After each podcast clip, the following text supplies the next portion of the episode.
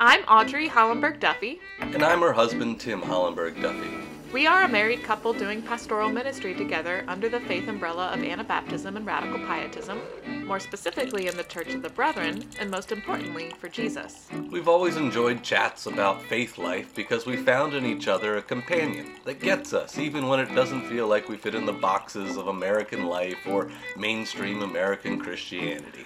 We believe the church is crucial to faith and practice, and yet also accept that religious institutions are crumbling. We believe being disciples of Jesus rarely fits a pre made container. So join us for our meanderings as we try to find a faithful Jesus way forward.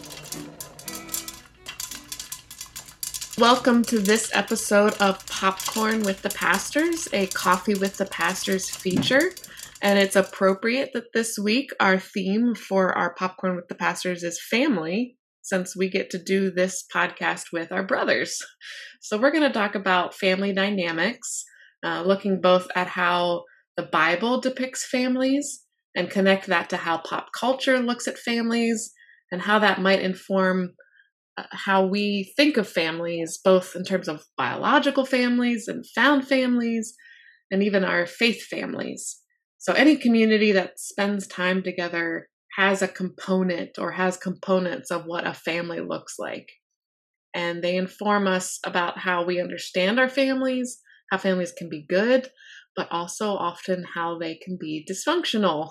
So let's start with looking at how families are depicted in the Bible. And part of what I think we're going to do as we look at families is really deconstruct what is often a Christian idealized view of the family. And we're going to do that simply by turning to the Bible, which is, you know, should be our foundation for having these conversations anyway. But how how has the church kind of idealized family? And then how might we kind of tear at that a little bit just by looking at families in scripture? Well the really cool thing about families in the bible is that they all have two parents two three kids. They live in single family homes. They're very high functioning very faithful. Uh-huh with yeah. the white picket fence. White picket fences. Blue shutters. Mm-hmm. yep. Yeah. And they have a dog and a cat. And a donkey to carry them to Bethlehem. As we all do. Not. Yeah, yeah it's fascinating, uh, like the pressure that I feel like the church has put on people of faith, whether that is intentional or just a sort of a byproduct pressure. But that pressure has definitely been there. People feel it. And I mean, clearest place we can see that as Sunday morning and that pressure we feel to make sure our children are behaving and that any problems that we had at the house don't carry over into the church. We like to keep our private lives private. There has been that pressure and that sense that the Christian family needs to look very functional and have everything together. But I, I recall for a summer Sunday school that the church asked me to put on, they wanted to track sort of the genealogy of Jesus, looking at from Adam and Eve, the families that carried on. And, you know, in Matthew, you have a genealogy that'll lead you to Jesus. And so they kind of wanted me to use that as a framework and just talk about the story leading up to Jesus, taking us through the Old Testament. That was the main purpose. But as I got into it, a major byproduct, lesson, if you will, of that summer Sunday school was man, the families of Jesus were messed up the families that led up to Jesus, I should say, were messed up. Uh, that wasn't the intention. The idea was, oh, you know, summer Sunday school, it's intergenerational. We have a lot of families that are coming. Won't it be fun to look at families in the Bible? And I found myself each week kind of prefacing the lesson with, well, we have another dysfunctional family to talk about today. uh, the, you know, it, one of the favorite stories of the children were Jacob and Esau. They couldn't get over the fact that Esau sold his birthright for a cup of soup. But as a parent, I'm looking at that thinking, you know, Esau's complaining that he's starving to death. Like, literally, I'm going to die if I don't eat. What good is a birthright if I don't get soup? And Jacob takes advantage of that. And I, as a parent, I'm thinking, you know, I think Esau's just being dramatic. I've seen my kids hungry and they've acted like they're they're going to starve to death if they don't, you know, get something to eat. And was was he really starving to death or being dramatic? And it becomes very relatable. Mm-hmm. Of course, not the whole selling the birthright thing, but taking advantage of the other person. You know, when one of my children is is having a bad day and rough, the other one likes to poke at them. You know, you see that family dynamic, and it made it a little more relatable and made me feel better about my situation. So the fascinating thing is, it's not that we need to criticize the families of the Bible. It's in some ways they're just more real than than we have in our mind. We idealize them because they're the, the major players in our faith tradition. But the advantage would be to say, oh, look, and they're not perfect. Mm-hmm. And yet, through these dysfunctional families, Christ still came. Mm-hmm. Incarnation still happened. And that should be like a powerful message. So, why there's been this fascination with sort of idealizing what the Christian family should look like, on the one hand, you know, it's not a bad thing to encourage us to be kind to our children and our spouses and and to to try to live in a certain way. But there also needs to be that grace too i think. Yeah i like i like that idea. I'm thinking of bible characters. They're not meant to be examples or models. They're meant to be mirrors. The focus is not you know why can't we be more like these characters? But see how god uses these characters in all of their real mess yeah and and it doesn't take long going through scripture to have a dysfunctional family we are not given the permission to live very long in the myth of a perfect family when the very first family in scripture falls apart. I mean, even with Adam and Eve, you start with this, you know, ideal picture in the garden, but they're the scripture doesn't dwell there long before Eve is convinced to take this fruit from the tree, and then she gives it to Adam.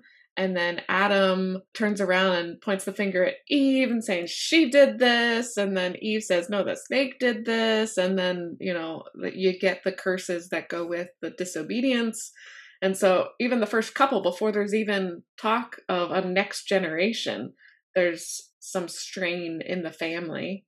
And then, who are their kids? Cain and Abel, another sibling pair that maybe we shouldn't idealize. maybe. maybe. I, I, remember for one of my birthdays, I have a we have another brother, Audrey and I have an older brother, and he gave me a birthday card that essentially uh, I forget exactly what it said, but the inside was I may not be the best brother, but at least I'm not Cain. and so essentially saying, at least I haven't killed you, right?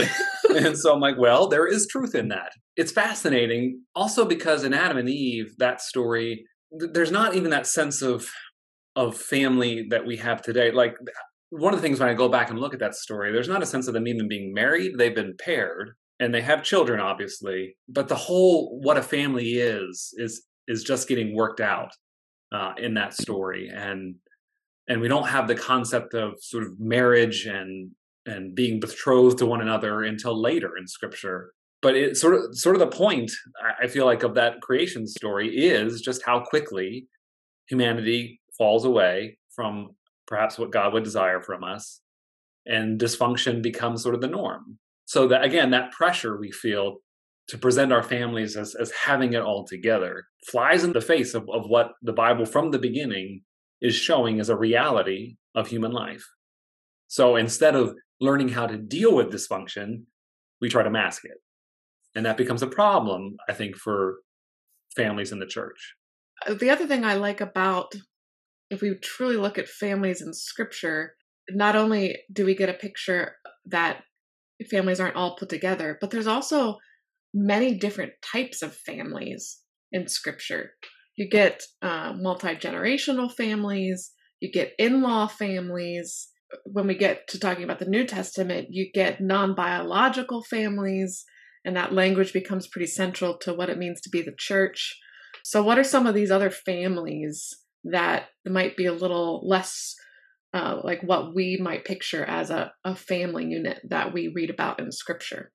Well, starting pretty early, you know, if you got Abraham and Sarah, and then Sarah has, says, uh, "Oh, here, have a kid with my uh, slave woman." Well, that's an interesting addition to the family.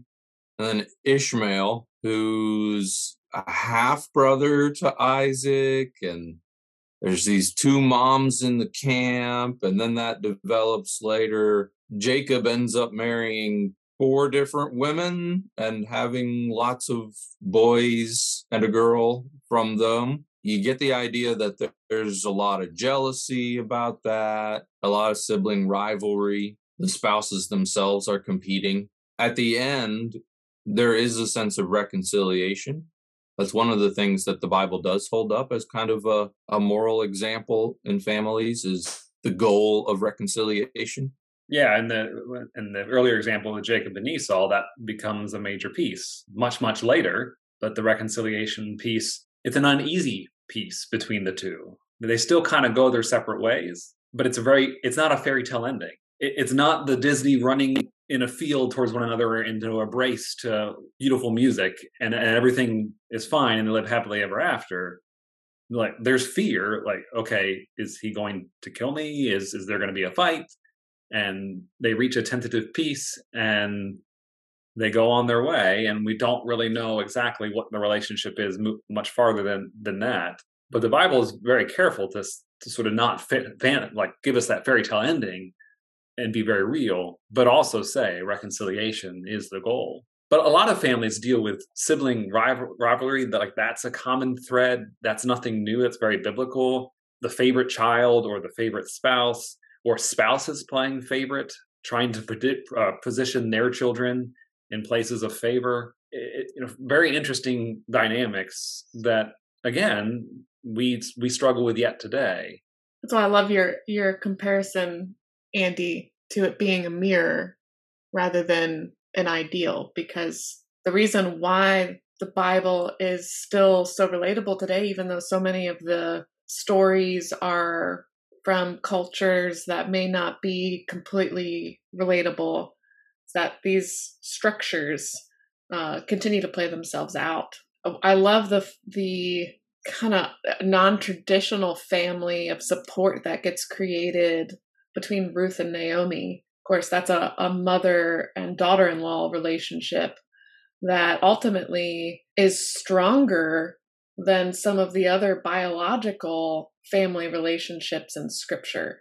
You know, they they become a, a lifeline for each other, both in terms of emotionally and literally keeping each other alive by finding food, and that's a, a unique relationship.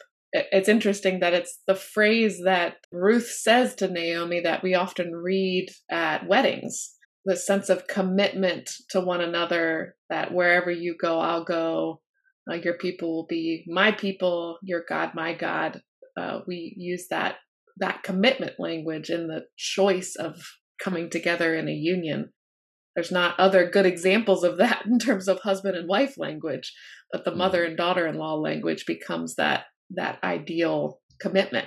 The irony of that is, of course, the stereotype we have is that mothers-in-law and daughters-in-law are a ten- tenuous relationship, not a good relationship which reminds me of two things. One, of course, when we're when we're speaking of families in the Bible, it's important to remember the context and culture that they're in. So a lot of the the rules and, and laws that we find in the Old Testament are with the assumption of a patriarchal society. So Ruth and Naomi coming together was not just a, a sweet moment, but also was for their protection, because to be a, a widow in that time was a, a dangerous thing. It, you, you were at a disadvantage. So we have biblical laws about if your brother dies and and he had a wife that you're to care for him, and that was meant to sort of protect and and keep family units together uh, in that time. But the other thing that I think that leads us to is this idea of, found family. This idea that family is bigger than just what you're born into and, and a blood. That becomes, I think, more and more an important theme as we get into the New Testament, where where Jesus starts to say things that, especially for the church, where we're talking about the importance of the the family unit, and we even hear that language today. Oh, we need to restore the prominence of the family. Well, Jesus says some things that uh, kind of fly in the face of that, and and, and lead to perhaps some uncomfortable conversations. And Luke, Jesus says to people that are following him, "Well, you must be willing to leave your mother, your father, your brother, your sister. Uh, if you love your mother more than me, then you can't follow me properly. But then we get this idea that what Jesus is calling us to is something perhaps a little more profound and is inviting us to expand the very idea of family. And we see that mirrored in churches. We we use familial language to refer to one another sometimes. In the church of brother and brother and sister were used to refer to anyone in the church that was a member uh, in the church that you were in. We've seen that in other faith traditions where priests are all referred to as father. Uh, and so you, you you begin to see this familial language shift and this idea that yes there's biological family but in the church there's something that becomes perhaps equally important and that is that found family i've always been interested in the words family and friend and how i think our traditional ways of thinking about them are like circles right? This is my primary community is is uh, a family right? That's our that's our core group. And then there's an, another another circle outside of it that's our friends. And then there's another circle that's acquaintances coworkers and then larger community. But those are human defined words even that construction that our blood family must be the most important circle in our lives is just because that's the first people we know. It doesn't mean they have to be. Uh, at what point does a friend become a family member? I think another thing to keep in mind is that, especially in the Old Testament, your religious community it was a heritage. The the push, I think, to biological family and why biological families are so critical in Hebrew scriptures in particular is because they had direct impact on mm-hmm. your faith community because they were literally one and the same. and the Bible waffles on that a little bit. You got Ruth the Moabite, right? Right, the outsider, and of course we know what Nehemiah does with um, all of the outsiders. They're the problem. Send them away, right? And so you got this back and forth of we got to preserve this this ancestral thing, and yet the reality is we're going to work outside of that, and, and we can kind of shift back and forth, but there's no really clear ideal amidst that waffling of what actually works because as Nathan's series on the genealogy of Jesus proved, insiders and outsiders alike were in the genealogy and they were used to pave the way to Christ. I'm curious though, we've named a couple values that are clearly raised up in the biblical narrative as far as what is important in our families if it's not some rigid, pure structure institution. So you all have named things like reconciliation, commitment, faithfulness, supportiveness, the New Testament concept of a of a, an expansive chosen family. Would you raise up other family values, biblical family values, uh, so to say, before we jump into maybe some pop culture instances? I think the prodigal son parable is riffing off of some of those earlier Hebrew stories of brothers, Cain and Abel, Jacob and Esau. But the father in the story is actively trying to keep the family together. And I see that as another another value of, you know, the striving to hold the family together and to let people know that there doesn't need to be favorites there don't need to be power struggles. There's enough love to go around for everyone. It's not a finite quantity. Uh, if someone else gets the attention of the moment, it doesn't mean that you are forgotten or sidelined or need to find a new home. There's a, a belonging. Yeah, I like that idea of belonging you just brought up because what I love about the story of the prodigal son is in that tense moment where the the father's talking to the oldest son, the oldest son uses language almost of disowning. He he refers to his younger brother as this son of yours. Like doesn't claim, doesn't say, well, my younger brother did this. It's like this son of yours, which is very like disowning language. And the father, it's a nuance, but responds, well, don't you see, we had to celebrate because this brother of yours. He kind of forces the the relationship back on him and says, no, no, no, we're not gonna we're not gonna just throw them out that easily. You're not gonna disown the relationship that that easily. You belong, he belongs, we all belong. And I always found that really powerful. but yeah, I do think it's fascinating to think of that as some ways as a corrective to some of the or a critique, if you will, of some of the Old Testament families where again it's not we don't hold up to an ideal where they were showing favorites to the oldest or to the youngest son uh, where there was that sense of one son having preference or one child having preference over others in this story the father doesn't fall into that trap. There's a sense of there's enough love to go around which again is something that if there is a story because it is a parable and not just the story of a family that it's a little more idealized of what we're trying to live into this idea that there's enough love to go around whether that's found family in the church or our biological family Mm-hmm. yeah jesus isn't telling this parable to teach immediate families to get along with each other. Right. he's, he's he's talking about community. I am thinking about the role of family as mutual support and encouragement and to teach like what is what is life about? Parents are the first the first real teachers a child has. Your orientation to the world to life there's lots in scripture about the importance of how to train your children in in the faith in ethics how to be a productive part of the family but also part of society the proverbs that talk about lots of proverbs training up a child in the faith, right? And they'll grow, they'll continue to grow as they get into adulthood. I think about the almost scripted way of teaching kids about what Passover is. Why do we celebrate this holiday? Well, this holiday is remembers what God did to our people in the Exodus story and and the kids ask questions and the adults uh, lean into them, right? They lean into the, the, the kids and that seems to be a primary role of what family should be about. We may start life being family because we have the same blood connections, but a strong family remains together because they have story and faith connections. Yeah, it is fascinating because not just the Passover story. When they crossed over the Jordan River, there's that they, they build the the cairn, uh, if you will, and there's the why we put this here so when future generations ask you can tell them what god did that's a common theme tell them our story that seems like a good transition to talk about some of the the way pop culture tells the story of families so what are some of the ways that whether it be tv shows or movies that depict families in particular ways and what that tells us, especially, you know, we can trace it, I think, a little bit in how certain generations viewed family and how, you know, what, what particular pieces of family were highlighted.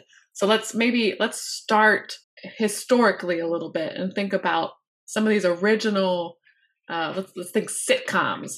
What are some of the original sitcoms or TV shows that uh, talked about family, and what did what did they hope that people would glean about families. Well, the white picket fence myth uh, is essentially leave it to Beaver and not the Bible. Yes, right? that's right. And that's mom and dad and and the kids and doing their daily kind of thing and solving simple problems and in the family households that mom or dad always has the wisdom to solve. And everybody has their role. It's, yeah, it's a simple simple construction of an institution. It was an imitation of what the American dream myth was supposed to be for any household, and we put it on the screen to let people see that and strive for that. Yeah, sitcoms don't stay there for real long. no. no, I would say by the 70s, you start to have some shows come in that are more realistic, if you will, in the sense where they're dealing with harsher things than the Leave It to Beaver sort of sitcom would allow all in the family in, in the in the 70s dealt with really scandalous uh, ideas and thoughts for the time and sort of became a launching point for sitcoms to to deal with the things that real families if you will are dealing with and to push back against sort of the, the traditional white picket fence family view I don't watch a whole lot of them, but I think from that point on, you have less and less of that sort of idealized family and more and more of where the, the sitcoms are mirrors to the reality of, of what families are facing.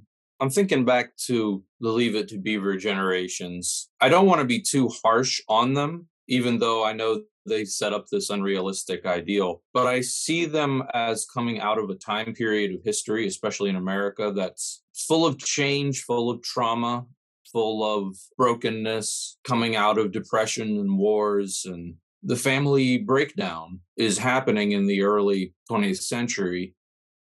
In some ways, people just want to go back to something simple. They want to have something stable, two parent family, and your kids does it get much more simple? Well, it depends on the day. It's it's not just an a moral ideal; it's a therapeutic ideal. And then, as we're saying, later generations say, "Well, yes, we do, but it's still complicated. We we we need to find that balance between the model and the mirror." I think about a more modern show, Modern Family, and the message is somewhat similar, except for the fact that it's not being a traditional family. What's most important still is that mutual support and care for one another, and that we can overcome dysfunction and a not normal looking family to still find something meaningful. So, in some ways, what people are grasping for is the same. It's just now shows tend to say you can get that despite being dysfunctional or despite not looking quote unquote traditional. Yeah, I mean, I think the reason why the sitcom tends to revolve around families is there's recognition in pop culture of the great good that a family can provide in terms of stability and support, even when there is issues. The reason why these TV shows keep coming back to it is because it is a it is an institution that has the possibility for great good, even despite the fact that there's dysfunction. So, of course, in our formative years, we had TGIF. we had the lineup of Full House, Family Matters, Boy Meets World, which is our favorite. you also had The Cosby Show, Fresh Prince of Bel Air, Home Improvement. All of these were shows that the central story was a family. What are some of the, I think, nuance of a 90s family that we see in some of these shows? Some of them lean pretty hard into tropes. I don't know enough to say if that was a helpful thing or a bad thing. I remember we watched Everybody Loves Raymond growing up. And if there ever is the trope of sort of the problematic mother in law, and then also sort of the, the buffoon father, and that is a reality of some families. But I also do wonder sometimes if sort of just hammering home on those tropes is not a helpful thing either.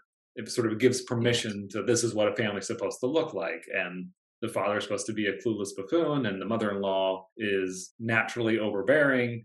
And in Home Improvement, it's similar concept is sort of the the buffoon father and the the wise have it all together mother and the kids who are constantly getting in trouble. In some ways they still have a more realistic view of what family is that it's messy. So there's there's value there. But i also do kind of wonder when they play when they just sort of lean so heavily into tropes like that where i almost feel like the characters are stuck there i i think uh the cosby show you know we we can say what we want about bill cosby today but at the time it was popular with lots of different groups for displaying a black family in a traditional white, we could say, family setting. But then there's a pushback to the Cosby paradigm as other uh, black led sitcoms display the family dynamics as a little more complicated. I've been rewatching The Fresh Prince of Bel Air the past few months, and they take pot shots at the Cosby show, like every other episode, they're like, oh, why can't you be, you know, more like the Huxtables or something, you know? But it's also trying to say, you know, real life is more complicated. And maybe we need to play with what that means a little more. What does that mean as far as race is concerned, class? We can be more nuanced. I mean, we know what we know what the Cosby Show is attempting to do to show an in- inclusive and positive view of of black families that wasn't always depicted in in sitcoms beforehand. And then yeah, Fresh Prince comes along as a as a immediate mirror corrective. As you move through the 90s, I want to get us beyond these biological kind of families because we do see a very clear shift of these uh, young professionals living in cities away from their families and forging new families. And so Will and Grace become a bit of that uh, roommate and then extended friend uh, family base. Of course, you have Friends, which really kind of paves the way for Big Bang Theory, How I Met Your Mother, The Office, um, Parks and Rec. I mean, some of the most popular sitcoms of the last 20 years play on this concept of how do we find new families um, as we as we migrate and move, which was a mirror of our culture. I mean, in the last 20 years, it could be expected that your kids were not going to stay local, right? They were going to go off to college and, and move on. And so we needed a, a construction for maybe how that's done, how you do that. Yeah, I, I find it interesting also how biological family is presented in found family friend based stories. When so and so's mother or father come to town and it brings up all these old feelings and issues and stories and uh, things that they would rather forget. Well i've been trying to remake myself since mom treated me this way and it, it just highlights the complications a bit more. But it also highlights the kind of radical love and acceptance that a found family can have, especially when a blood family falls short. And it's also interesting to me the rise of the workplace friendship sitcom or things that center on a, a social location, like How I Met Your Mother always has a bar, Friends has a coffee house, Cheers. What do these people have in common? They just happen to be in the same place in the same time if you're intentional, you can grow relationships almost anywhere. So, Andy, you're the Disney expert in the room. Maybe you do, Audrey, especially in some of its newest movies. Mm-hmm. Uh, this concept of broken families of origin and then the creation and forging of new familial relationships what I like about Disney movies, uh, especially more recently, there's been a kind of turning back to families in different ways. Uh, you get the frozen uh, emphasis on the relationship of sisters. That also then includes found family. And the whole second movie is like, even though things are changing and there's a lot that's unpredictable, we still have each other. That's I think, a helpful thing to think about when we move from maybe the family of our childhood. At some point, we cross over a threshold where the family has to be redefined. And there's a lot of conflict that can come in that era of transition. You know, we kind of have to recommit ourselves to that family unit with shared meaning, but also knowing that it's going to look different as we move out of that core identity that was our childhood family. Yeah, it seems like Disney likes to lean into those reconciliation themes, just like the the early stories of the Bible, I think. They usually end with with tense relationships coming back together, with forgiveness. It's interesting also the the real dislike of step families in early Disney. You put the word step in front of somebody's title and you know immediately they're the bad people. They're the villains of the story stepmom, stepsister, that sense of, well, something's broken and you're a replacement.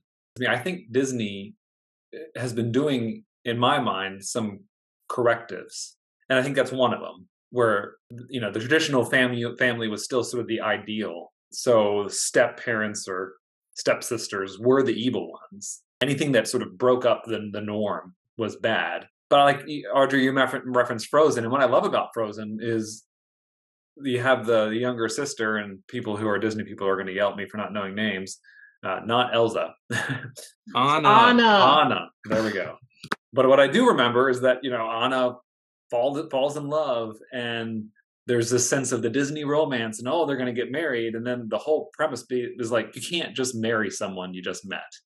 Like this is ridiculous, and that was like a big Disney princess corrective to oh you rescued me i'm a damsel and now we're going to get married because that's what you do and that's how families get started no you know women can be uh, empowered and they don't they don't have to be rescued and, and they can be the heroes of their own story, if you will.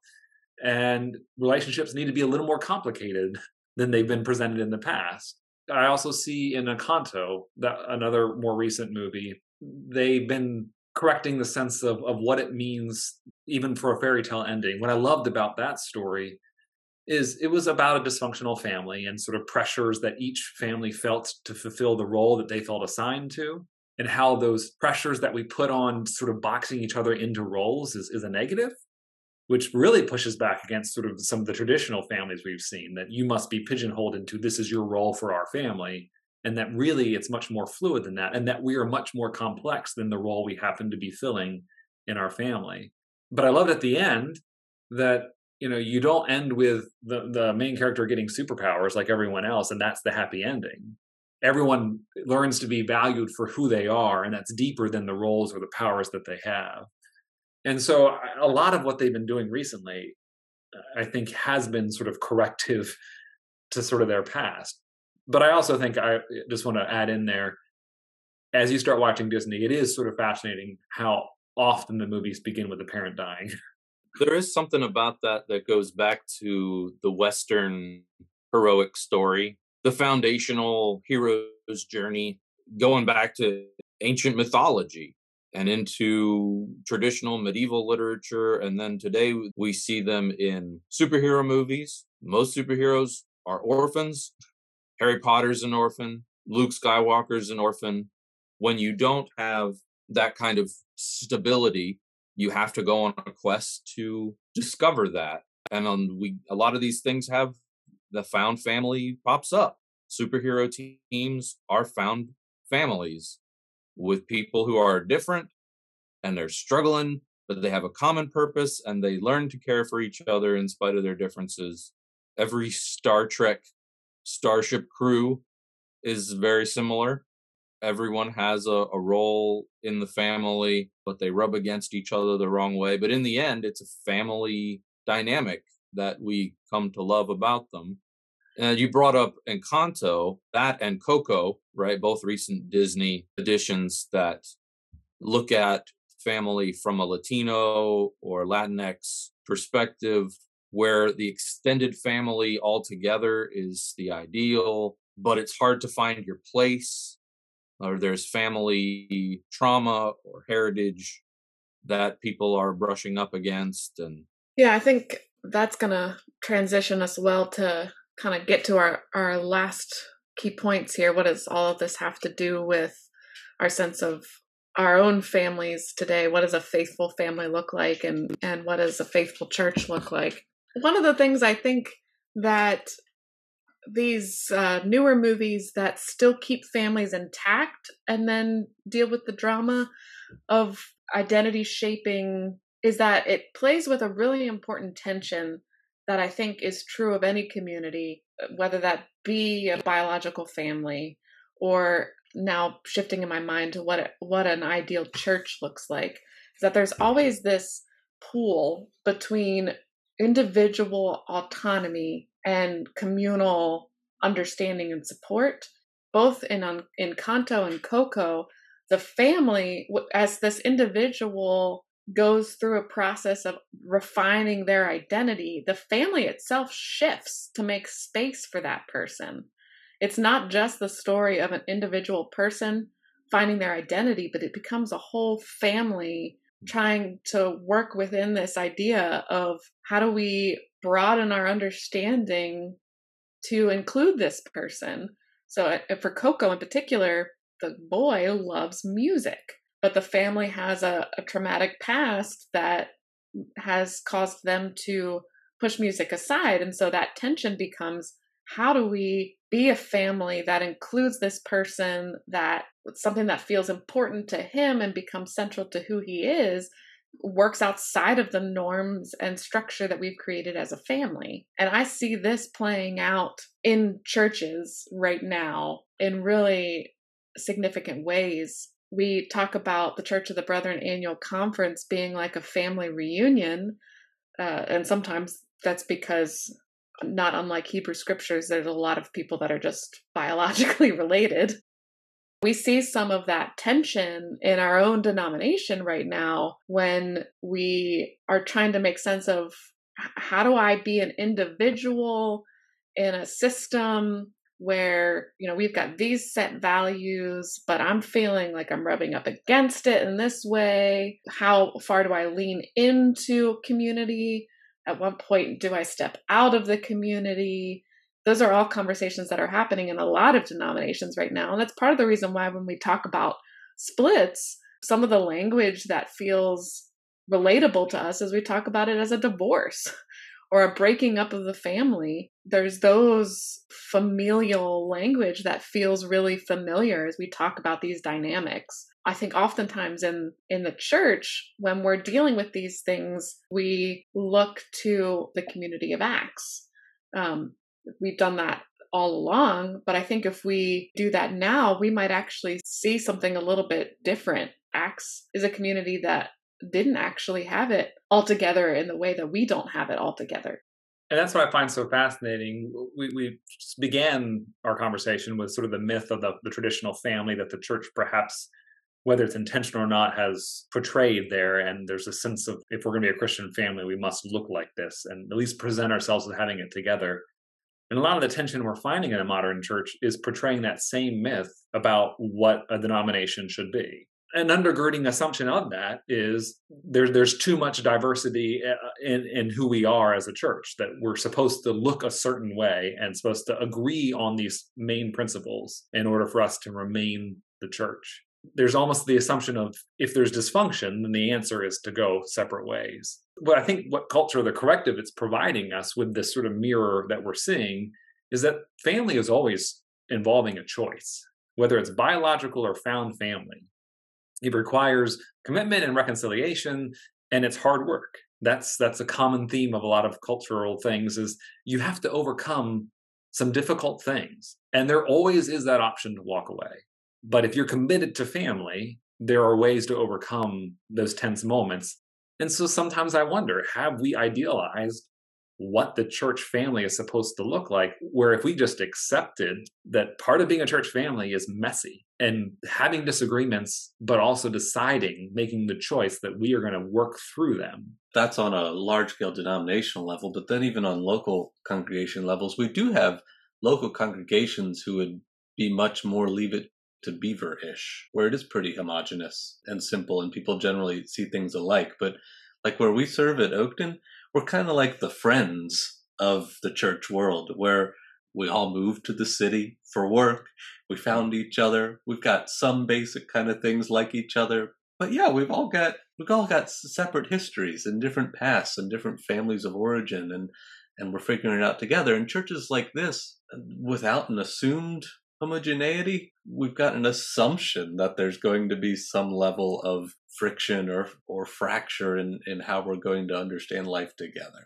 Right. You right? you actually have to have the conversation about core values rather than assuming yeah. that you're on the same page about them. The whole conversation about splitting the Church of the Brethren, Oakton's not even going to have that conversation, right? It's just it's just an irrelevant thing, and that's not because we don't have a diversity of opinion. We do. These are people that have already chosen to enter into the mess together in some ways.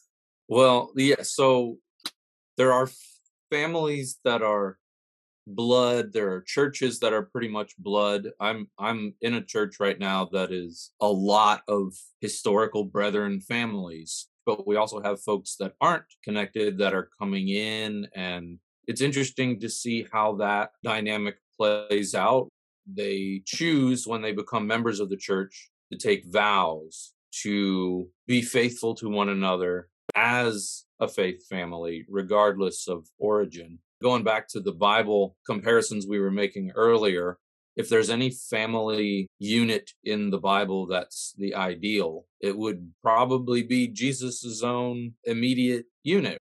Mary is quick to say yes to God's call. She seems to be faithful to Christ.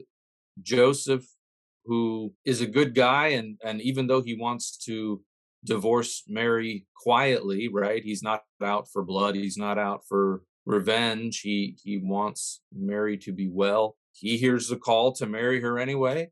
he takes it in faith and he seems to be a good father figure caring for them on the journey to Bethlehem and Egypt and back. Eh, but it doesn't mean that things are going to be easy for them. In fact, saying yes to God's call usually means things are going to get harder for a while, but for a good reason. But Joseph chooses to be a part of that family by God's call. He's not blood related to Mary or Jesus, yet he raises Jesus as his own son. And I can't help but think that God picked him for a reason and picked Mary for a reason. And I think about the folks that come into our churches. I hope that they also feel that call and and that the folks who grow up in our churches whether blood or not are there because they choose to be in relationship with one another and not just because well this is where my family always went and the last four generations are buried in the cemetery and I do think it's important, at least in the Church of Brethren, we use a lot of familial language and commitment and choice language. For example, we don't do infant baptism, but we have baby dedications. And sort of the the assumption, which is not unique to the Church of the Brethren or the Christian church, is the idea that it takes a village to raise a child. And so a lot of the language we use is we're asking, you know, we're asking the parents, do, do you commit to continue to bring your child to church? Because we recognize just from a societal standpoint that children who are brought up in the church or who learn the faith like we see in the old testament are much more likely to feel that connection to the story of who we are so there is that importance we recognize in family units doing faith together it's not the only way but it's something valued in scripture and something we continue valuing in the church but we also ask the church vows of commitment because we recognize even in the biblical model what it meant to raise a child in the church was not just a mother and a father going to church as, as a separate unit. It was something much bigger than that. So for baptism, we have that language too, where we're asking for individual vows of commitment, but we do those, those baptisms not away from the church body, but as part of the worship service, because we recognize you're not just being baptized because of your faith, but you're being baptized into something. And it is your choice to do that. It is our job to accept you as, as who you are. So we use a lot of that that, fami- that familial and choice language in sort of those pinnacle moments of church life together. I think that's intentional and represents the best of what church life is. You know, it, it, we've been talking about the the real dynamics of families and how they're messy, and it's not to diminish our goal and, and and hope for what a family should look like. It's the recognition that it's never that simple but we recognize in, in church life that families that have supportive parents who bring their children to church are much more likely to, to grow in appreciation for what church family is and to make that choice for themselves later. But we also recognize that's not the only way that it happens, and that there are families who are brought up in the church who end up leaving. And there's people who are not brought up in the church who end up finding family. And so the church has to be open to all the possibilities of how the family of God grows. The story of Mary and Joseph, I think, is powerful in that sense because it, it involved a lot of intentional choice. It wasn't just Mary and Joseph had a child and then they were told, oh, by the way, this is going to be an important child. Your family is going to be great. From the very get go, it was complicated and messy. It continued to be messy in scripture. I mean, we don't get a whole lot of information, but they don't fully understand Jesus' ministry. We get that sense. So there's support, but there's also miscommunication and misunderstanding, just like the disciples do. Part of Jesus' ministry is expanding what it means. The disciples become family, but so does Mary. Mary continues to be Jesus' mother and plays an important role in, in the story of, of Christ. And in some ways, we get the impression a little bit through the book of Acts and, and even the later parts of the Gospels that Mary almost becomes like a mother to the church She's there with the disciples at the crucifixion and some later things. She's a part of that larger family that her son ushered in. She chooses to stay. Yeah, I think if we were to whittle down this conversation into a couple key phrases, it seems to me that when we're talking ideal, what we mean is not perfection, but what we mean is commitment and intentionality. And with that comes a whole host of characteristics like love, support, willing to shift and change so that more and more people can be included in this thing that is mutual and caring. I think it's helpful to remember that the church is ultimately a stepping stone community and that it, the church is not the kingdom of God. The church is a transitional community that bears glimpses and images of what this ultimate community that is completely centered around God's will and God's goodness for the world. We see glimpses of that in the church, but it, it's never going to be that. If we go in expecting it to be that, we are always going to be disappointed. So much so that we may think that it's best to keep searching out that perfect community.